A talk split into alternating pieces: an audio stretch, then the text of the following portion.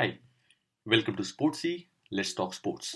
Today we are going to talk to a friend uh, who has a transformation in his career from sports management to sports education. He had a dream job working with MLS on the fan development side, working with Beckhams of the world and Kakas of the world. From there, he came to India, was heading a, a club, DSK Shivajian as a CEO, uh, had a great stint with them. And from there, today he is the program director for GISB uh, and also the edu- head of education uh, for IoT. Please welcome Neil Shah. Hi Neil, good to see you on the uh, on the virtual platform Sportsy, where we talk about sports uh, and we go with the line "Let's talk sports." So good to see you here. Thanks so much, Suras. I appreciate you having me on. So for the viewers, uh, I, I, we will make sure that Neil introduce himself as well. But uh, just to give an introduction, a great friend, work uh, met with him during his uh, CEO days of a I League team, DSK Shivajian, and then uh, from there uh, moved on to he became an ac- academician and uh, working in the sports education market as well. Today we are going to talk to him about one of his uh, early life before he came to India, which is uh, about the football and that to MLS. Uh, so Neil, uh, if you can just give us some a glimpse about your journey in MLS, and so it will be really good starter because people are very curious about MLS as a, as a game uh, because it's not a primary game in the US and still it has got the popularity over the time. Really want to hear from you. Yeah, sure. Well, happy to talk about it. It's one of my favorite uh, topics to talk about. MLS is still very close to my heart, um, even uh, since I've been away from the league office for a while. Um, I was one of those lucky people. When I was 16 years old, I, was very clear professional dream was to work for Major League Soccer. And um, MLS launched in 1996 and I was 16 then. And I thought, okay, for the next six years, all I'm going to do is develop myself attractive to somebody. I did a lot of interest. Eventually, I got to New Jersey, did my MBA in sports management, and got a job with Major League Soccer. I got my dream job. I was in the fan development department, and it's called fan development because in 2002 you have to do a lot of development of fans, yes. not engagement. And um, you know, the league was only six years old, and as you rightly said, soccer was not the number one sport in in in the U.S. or North America. It wasn't even the number two or three sport, yes. and professionally, it's probably number four or five. And if you add university sports, college sports, it's Still probably number ten. So there was a lot of work to be done to develop a, a, fan base, and um, well, that was something that it was part of my mandate is to figure out how to get more people in, in, engaged in the, the league. So I, I really got to focus on two areas. One is relevance and one is relationship. Relationship or relevance is about helping our clubs ensure that their teams are relevant in their local communities. So I was at the league office in New York City. So all of the teams were essentially, I was working for all of them and figuring out how to get them more relevant, how to be because if you're not the if you're not the American football team, the NFL team, the NBA team, or anything else, it's, you're not that relevant. The newspapers yes. aren't talking about you. Um, it's not the taxi drivers aren't talking about you. So how do you become relevant? Relationships is key because youth soccer was very popular in America. Youth soccer was something that we it. So it's, and helping them become feel a part of the club as well. So my early stages at MLS was all about that. Is creating programs and partnerships to ensure more relevance and relations. Interesting. So you spoke about uh, a 16 year old getting involved with the sport and at the age of uh, probably uh, 20 22 uh, after your mba mm-hmm. uh, looking at area which never nobody thought of like the fans mm-hmm. engagement or fan development was never, never was not even heard of because people uh, in us the, the because the university sport and uh, the NFL and NBA, I think the fans were developed uh, by default. It was not something a special effort had was taken. Mm-hmm. So, so was it different uh, because uh, people don't play soccer in US after the uh, grassroots. At grassroots level, there's a lot of soccer, as you said, uh, but they don't pursue mm-hmm. that very much professionally during the college days because the scholarship are mainly towards basketball, baseball, and football. So what were the toughest challenges that you encountered hmm. uh, during the fan development days of MLS that let people know that this is a professional sport and can be played? See, the thing is about the NBA or the NFL or Major League Baseball or even the NHL. These uh these these leagues, um, these athletes who are part of these leagues, they're the, considered the best in the world. So even if they're not all American, they're still the best basketball players in the world will come to North America to play basketball in the NBA, or the best um, baseball players in the world will come from wherever they're coming from to to America to play in North America to play baseball. When MLS was going on, you know, while sport, while football was being watched in a 210 countries in the world, this, the players that were on the pitch in 2002, 2003, even later, were not, were not the best in the world. So, which means that people in the U.S. were feeling like, what's the point of watching this? And uh, they're not necessarily um, excited because they know they could just turn on the TV on a Saturday morning and, and, and watch Manchester United or FC Barcelona or Juventus play, and they're yeah. they're the best in the world. So I, am going to spend 90 minutes to, or to two hours of my time. I want to watch. The other part of it was that football or soccer in America was also considered a foreign sport in a lot of ways. It wasn't really respected by the mainstream. By mm-hmm. mainstream, mm-hmm. I mean editors of newspapers, um, chief marketing officers of corporates. Um, right mainstream just being the regular guy or girl you see in a bar who are watching reruns of a New York Yankees Boston Red Sox game, but won't be watching uh, a MLS playoff game even if their own home team is playing there. Oh. So when you, when you're not relevant, when you're not when you're not relevant or respected, it's very difficult to create um, impactful and effective fan engagement and fan development initiatives because it gets bashed down right away. So the first thing that we had to do is just be patient.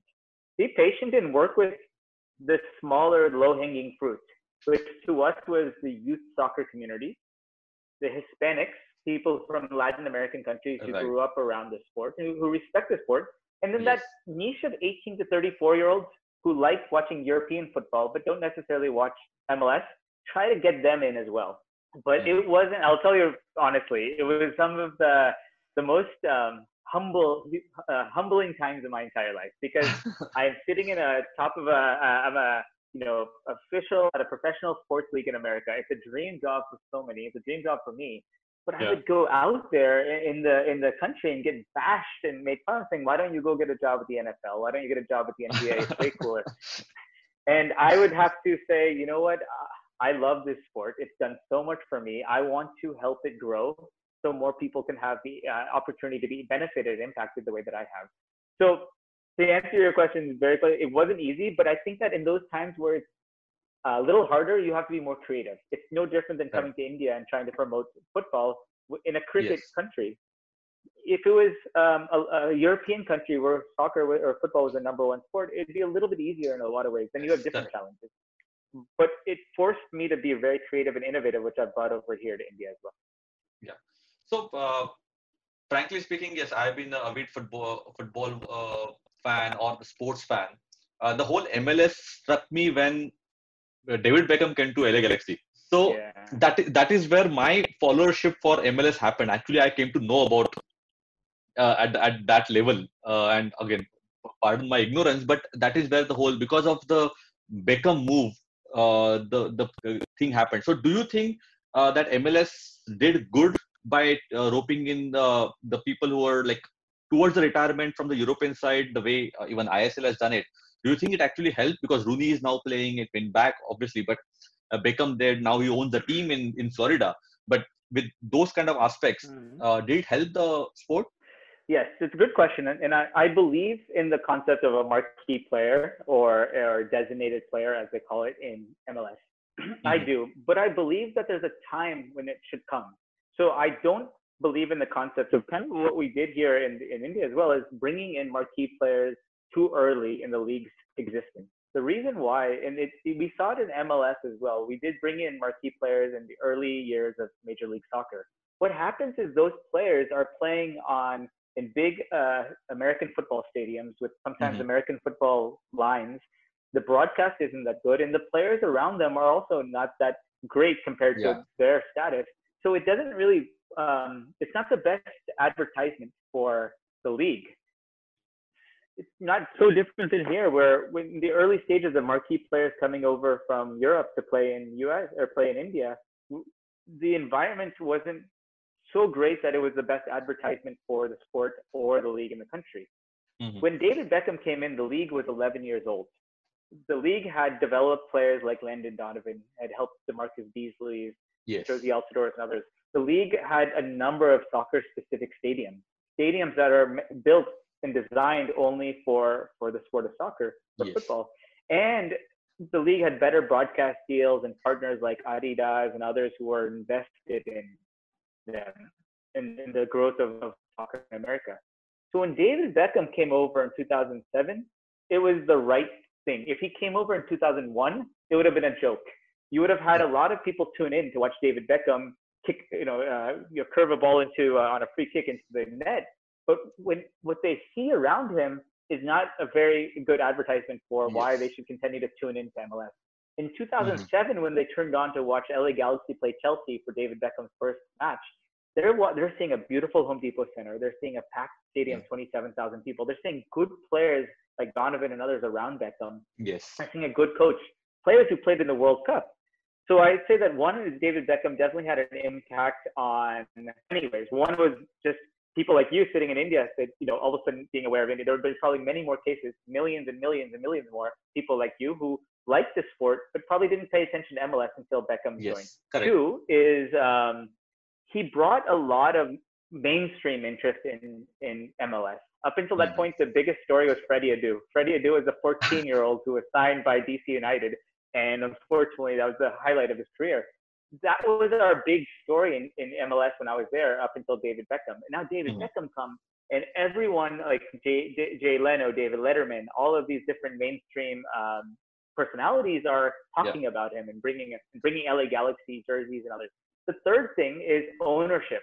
If you see that after um, 2007, you know, there's a lot of more owners have come in, and that trend yes. is on. A lot of these rich billionaires who have invested in MLS have come in because not only because of David Beckham, but they started maybe noticing the league a little bit more because Beckham yeah. helped, and then sorted uh, uh, Frank Lampard or uh, you know uh, uh, Ibrahimovic or David Villa or Kaká, all those who came after him, they helped. Yeah finally is that it helps with jersey sales and attendance. So those are two things that MLS struggled a little bit with in certain markets. But when Beckham came in, it really opened the floodgates for people to not only attend matches but to buy buy jerseys, especially in LA. Yes. So all of that um, were some of the impact that I saw. I was fortunate enough to work with uh, David on a few different community projects in 2007, and it was amazing to see the kind of um, just impact an emotion that was surrounding him, and all of that are intangibles, but they're all there. And I think he really added to the glamour and the appeal of MLS, and I, am really happy that that happened. Yeah, I think uh, what you mentioned was very apt, as as you said that uh, in India, the, I think the we got, India got those uh, marquee players too early in the system, uh, and uh, it have the maturity uh, would have been really. I think they, they wait, waited for the maturity to come in, but yeah, it, I, I, there's it's all about the perception. It's the right and wrong. Yeah, it's a it, we we go in the back uh, we go back and then decide what is good and bad but i think uh, for mls uh, yeah. Uh, beckham worked and a lot of things changed after that and from there to women's football and the world cup i think the mm-hmm. uh, it, it's it's a great journey uh, about the american soccer what we call football it's american soccer i think the journey was is phenomenal in in the whole do you think it has come to a, a mainstream now? Yes and no, and it's it's a it's a healthy debate to have because now they're heading towards 30 teams. It's, it's, the league is 25 years old. They're heading towards 30 teams. Markets like Atlanta are, just unbelievable. What they the stadium they have that the team plays in, and also the kind of attendance figures they have, and even the brand values. I think upwards of 500 million dollars in just a few years. Wow. You have markets like Portland and Seattle and Toronto and others that are extremely relevant in their cities. Um, almost every team has a soccer specific stadium eh, or will have one very soon. And broadcast deals are gone way up as well. So in one hand, yes, it's mainstream because in many markets people talk about MLS. In many markets, people, people, young kids like you know me, if I was growing up now, would aspire to play in MLS instead of just work for MLS. And mm-hmm. there's a lot of um, uh, you know more corporates and more newspaper space for MLS. Yes. However, we still MLS still has to compete with the behemoth of the NFL, the behemoth of the NBA the long history of the, of Major League Baseball and really a behemoth as well because yeah. it's um, it's it's a it's a it's a sport. It was America's pastime for so long, and to some people it still is. Um, the NHL has had a long history as well. and all of the university sports, as we said. So while, in my opinion, MLS is is a is a huge success of where it was in 1996 and where it is in 2020.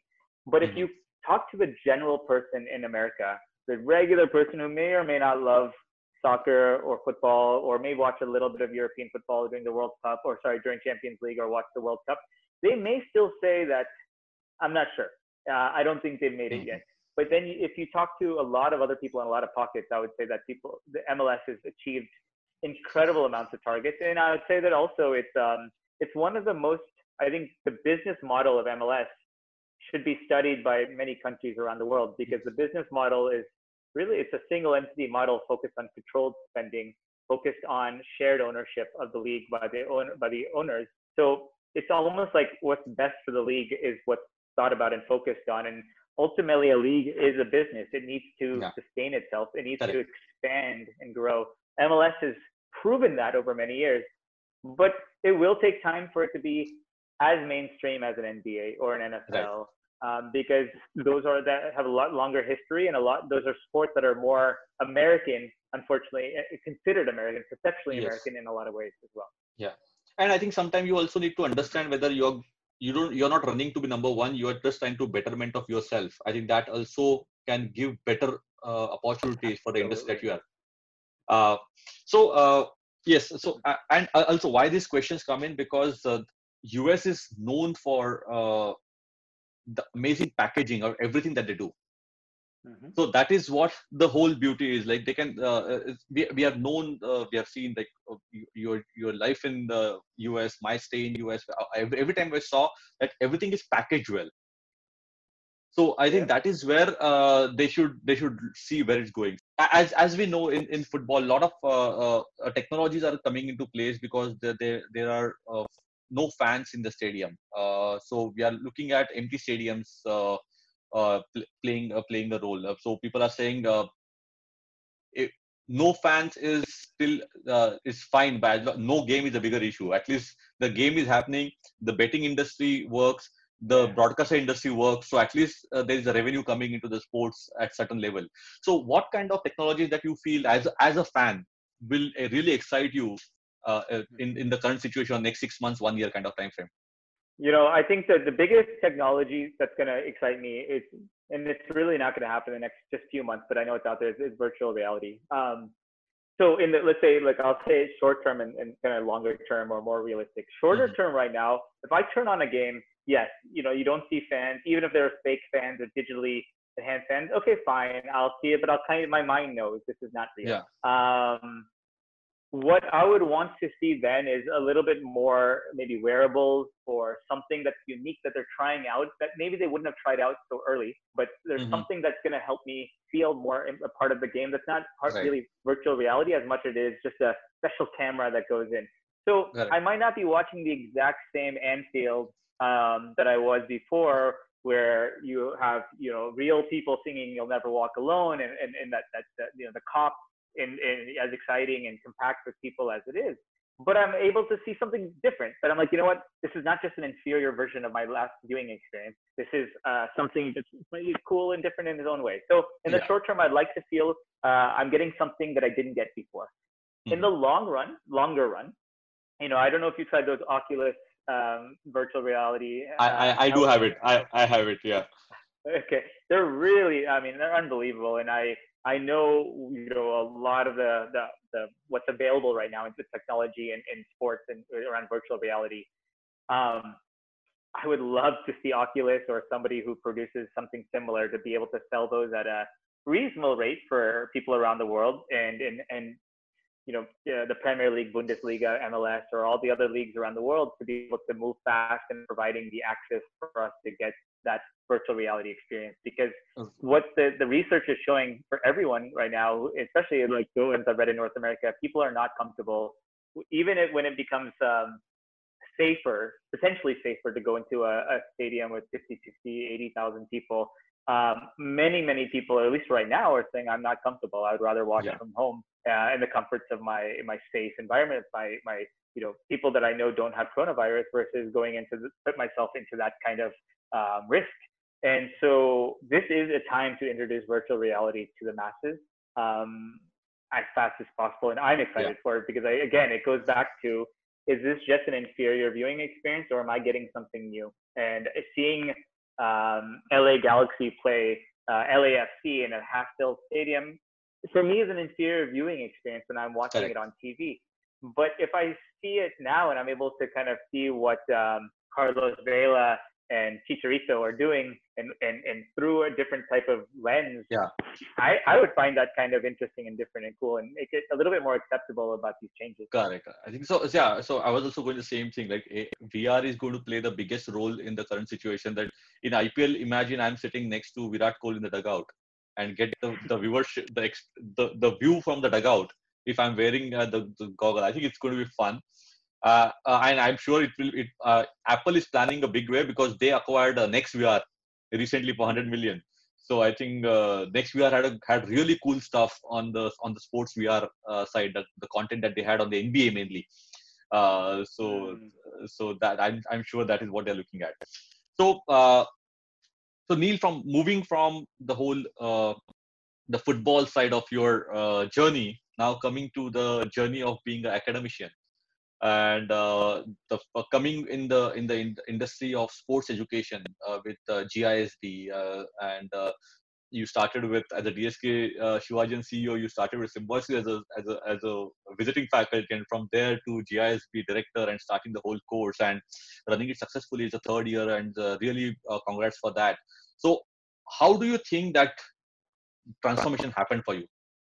Was it mm. was it something that really close to you uh, that or it, it, was a kind of natural thing happened without thinking much or you actually took a thoughtful decision to be in the in the sports education side it's something i think about a lot and um, it's something i'm and i appreciate the question because it's uh, it forces or allows me to go back into my own mindset and heart set and, and, and think about these these transitions in my life. Um, one of them being to move from the U.S. to India, and a big second transition was getting married. And another transition is going from the football management side to the education side as well. And I, I would consider these up there, all three of these in that same world as big um, decisions that I've had to, to make that I've made in my life. And you and uh, Dr. Nimkar from um, Symbiosis, I, I'm very grateful to because um, what's happened is that as many of us, and including you said before your education yeah. time, I'm sure I got a lot of opportunities to do guest lectures,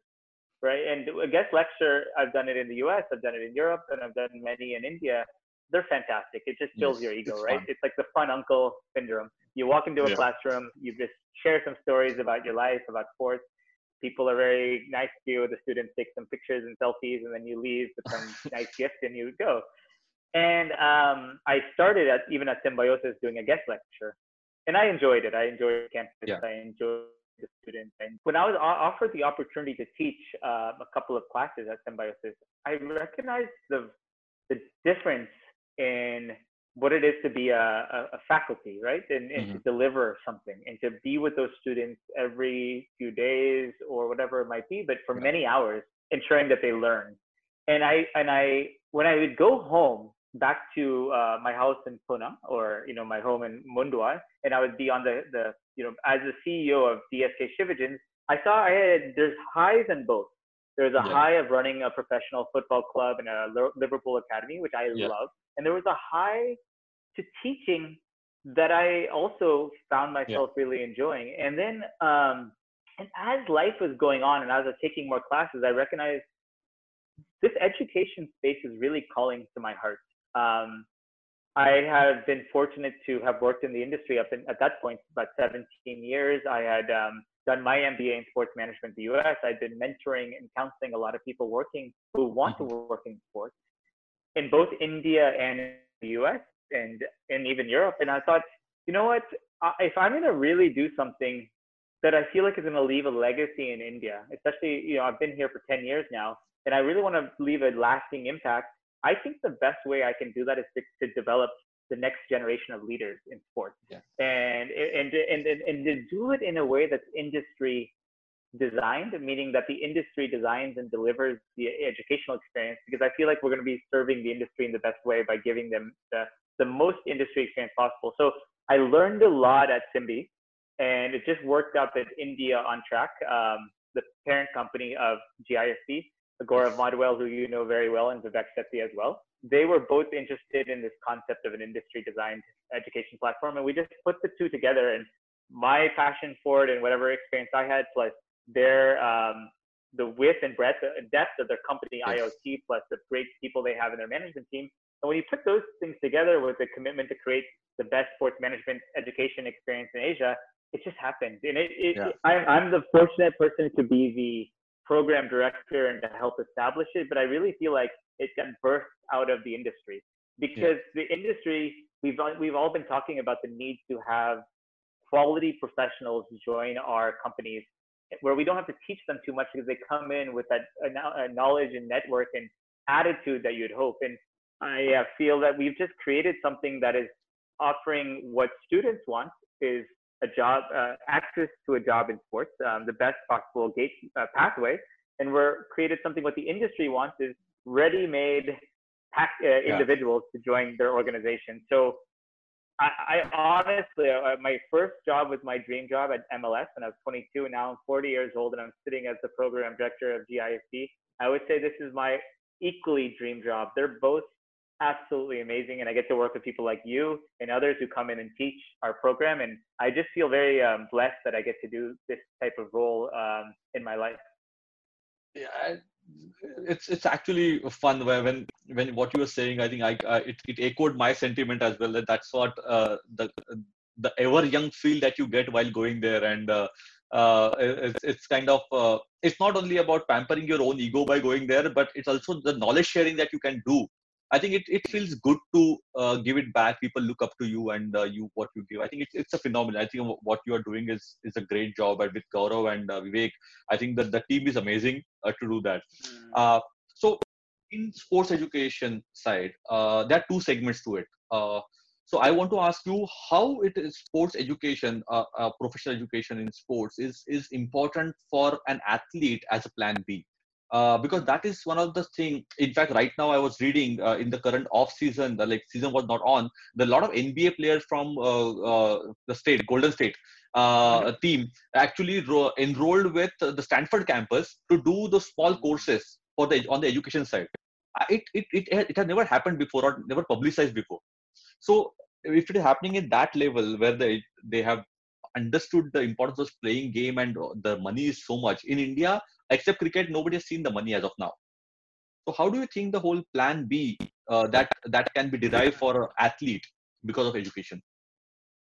Yeah, yeah, I know it's a, also important. So one of the things when I was uh, running the, the Liverpool FC DSK Academy, so it was a it was a um, full residential academy, as, as you know, Sid, and we had um, about 60 to 70 youth players uh, athletes 14 to 18 that were living there and some were on scholarships and some were paying some money to be there but these were all school aged youth and it was shocking to me the amount of parents who i would meet who um, when they would come on campus to, to talk about the academy and i and they asked me about education and I, or at least I would ask them, what's the plan about education? Um, do you want to utilize our tuition in our system, or are you going to do correspondence? Many of the parents would say, no, no, no, it's okay. Just let this, let my, I just want my child to play football. And this would be a 14 year old. And I was thinking, and I'm from the US. I'm from a place where this concept of student athlete is drilled into you. Yes. You're all, you're playing sport and then you can, you also study and you go to university. Many people, and they, for four years, they're playing sport every day they're training or they're working yeah. out or doing something and then they're also finishing their university degree and then you could still become a professional athlete after that. Um, yes. And even for me, I mean, I always balance the, the both of them. So it's not it's not even just important; it's vital. There should not just be only sports and only education. I'll, I'll give you one quick quick story. Um, when we were in the process of uh, working with FC Barcelona to set up the FC Via Scuola project here in India, this mm-hmm. was in trips that we were taking with the Con- Conscient group in 2010 yeah. and 2011. And when one of our first trips with the um, directors of Conscient Group, we went over there. The head of FC Via Scuola, a person named Javi Marseille, he was giving us a tour of La Masia. And we, I was so excited. I'm get to go to La Masia. This is going to be my, you know, I couldn't, I was, I wanted to go. I wanted to see all these players training. And when I went there, there was nobody on the pitch. And I think, where are all the footballers? I thought all the age groups would be training. And then we, we went into the, the clubhouse. They were all in classrooms. They each one, all from age 10 all the way to age uh, 18, were doing some sort of uh, education with tutors because it was their classroom time. And I was just amazed because it's like, you know, you think football academies is all about football training. But to be a, a good player, you need both your body and your mind to be at its peak. The other thing is that you it's so important to have a it's not it's, it's not just the plan B, it's the plan afterwards.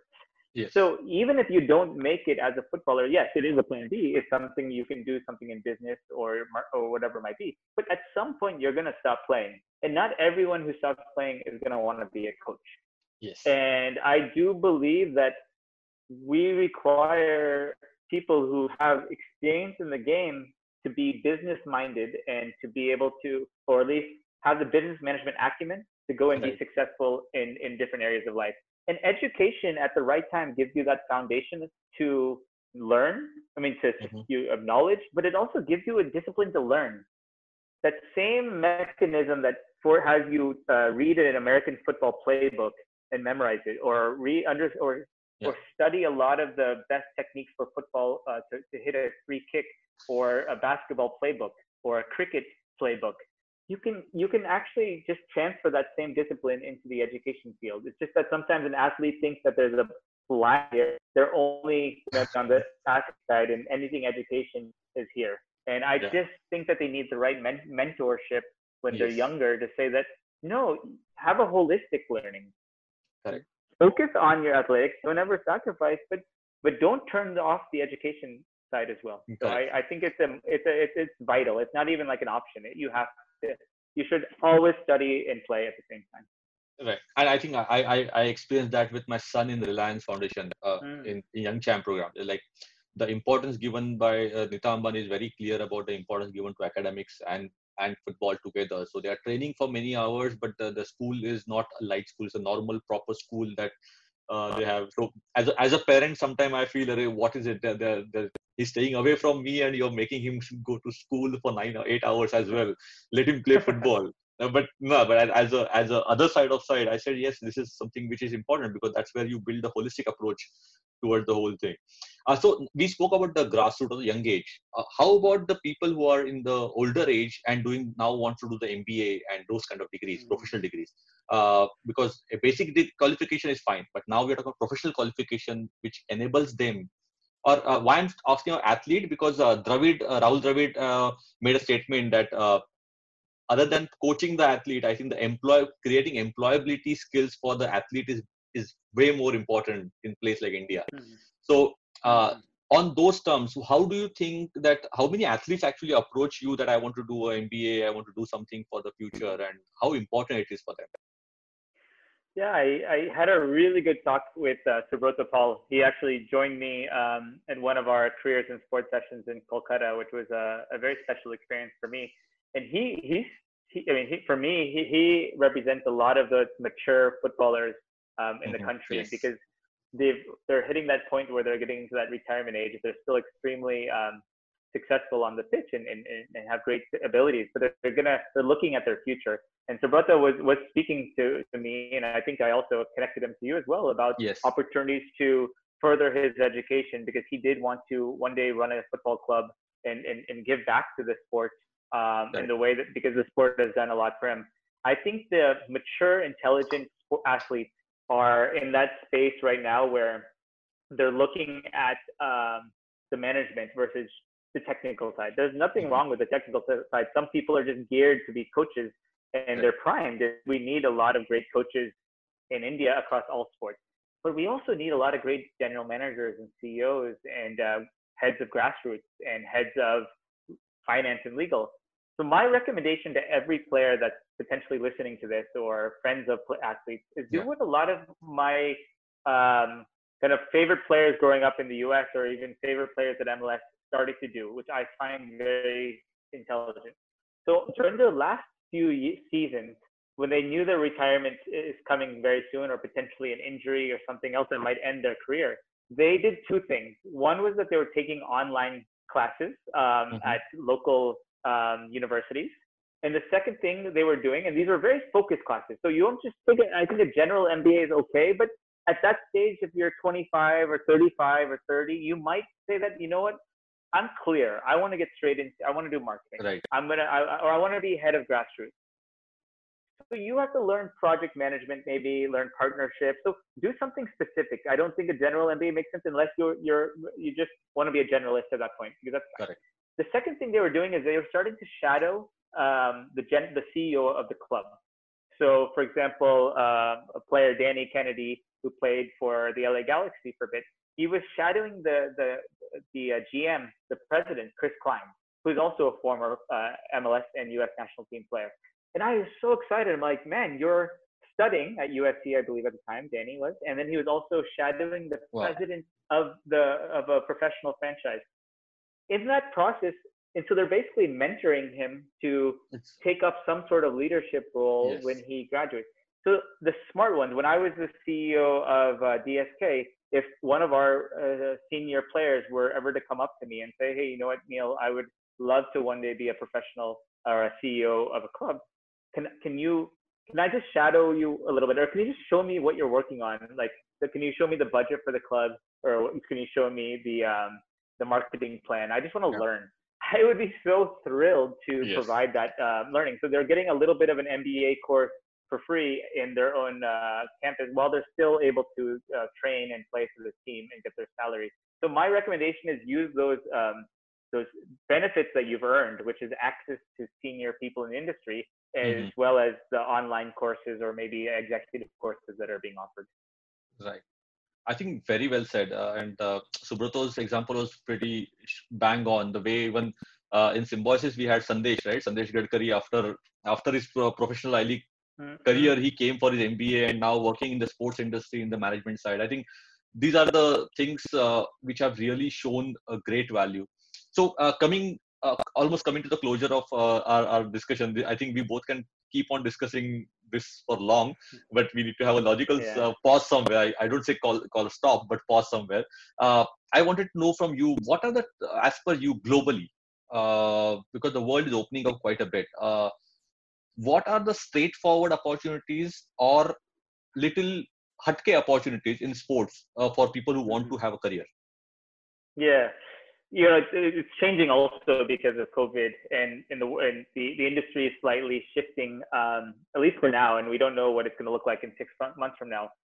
But I would look at it from from the two clear angles for me, and then there's probably a couple other um, ways to look at it. But one of them is content, content creation. Now, this is clearly a time where content is is king. Um, we were online now. We've always, we were online a lot before COVID, and we're going to be online a lot later as well. So like what you're doing, Sid, uh, in terms of creating unique content, like these conversations and a lot of the other great stuff that you're doing. Content could be graphic design. Content could become video editing and putting together quick things. Content yes. could even be memes or having really great uh, Twitter posts or Insta Insta posts or whatever it might be. But this is a time where if you can create content that you can engage large amounts of people, many, many uh, organizations in sport will be excited to have you join because right. ultimately we just want to expand our customer base. Um, and if we can do it through unique content and you can, and younger people are the ones who can really bring that because they're a yeah. lot more, a lot of times, a lot more um, uh, knowledgeable about the way, different ways to engage people's content. The second way is just, and this is like uh, the easiest thing to say, the hardest thing to just do, but it's all of us are in a time where we're really tight financially right now. Tight financially, when I say that, I mean we've all taken a hit mostly, yeah. um, unless there's certain unique organizations and unique industries where just thrived off of uh, the lockdown. Most of our businesses have, have slowed down or really got, uh, had a severe impact. Anybody who can help us figure out how to generate revenue, whether it's um, some basic business development, even a small, even one rupee, I'm going to take seriously. And if it could be, I'll take, for example, GISB. If somebody came to me and said, hey, you know what, Neil, um, I heard about this really great online program that I think would be, if it's being offered in Sweden, Uh, I, I think they do it in English. I think we can bring it to India. It's about scouting. Can we do it through GISB? I'll manage the relationship, and then I can even help you market it because I know a lot of my friends want to do scouting.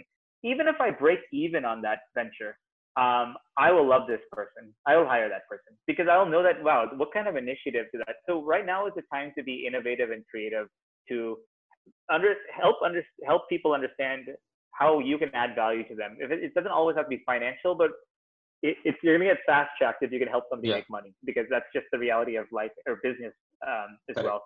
Those are two. The the third one is just technology in general.